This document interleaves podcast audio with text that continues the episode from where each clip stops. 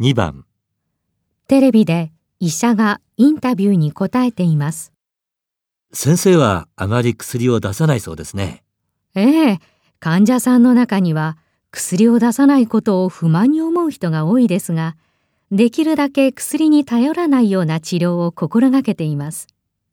もちろん病気によっては薬がなくてはならない場合もあり、また使い方によっては薬が効果的な場合も多くありますが、軽い風邪などの場合、栄養のある食事をし暖かくしてよく寝ると、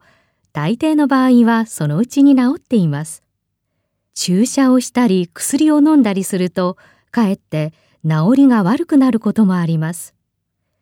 病気は自分の力で治すことが大切なんです。でも、このことを患者さんに分かってもらうのはなかなか難しいんです。患者に分かってもらうのが難しいのはどういうことだと言っていますか？1、風邪薬を効果的に使うこと、2、栄養のある食事を心がけること、3、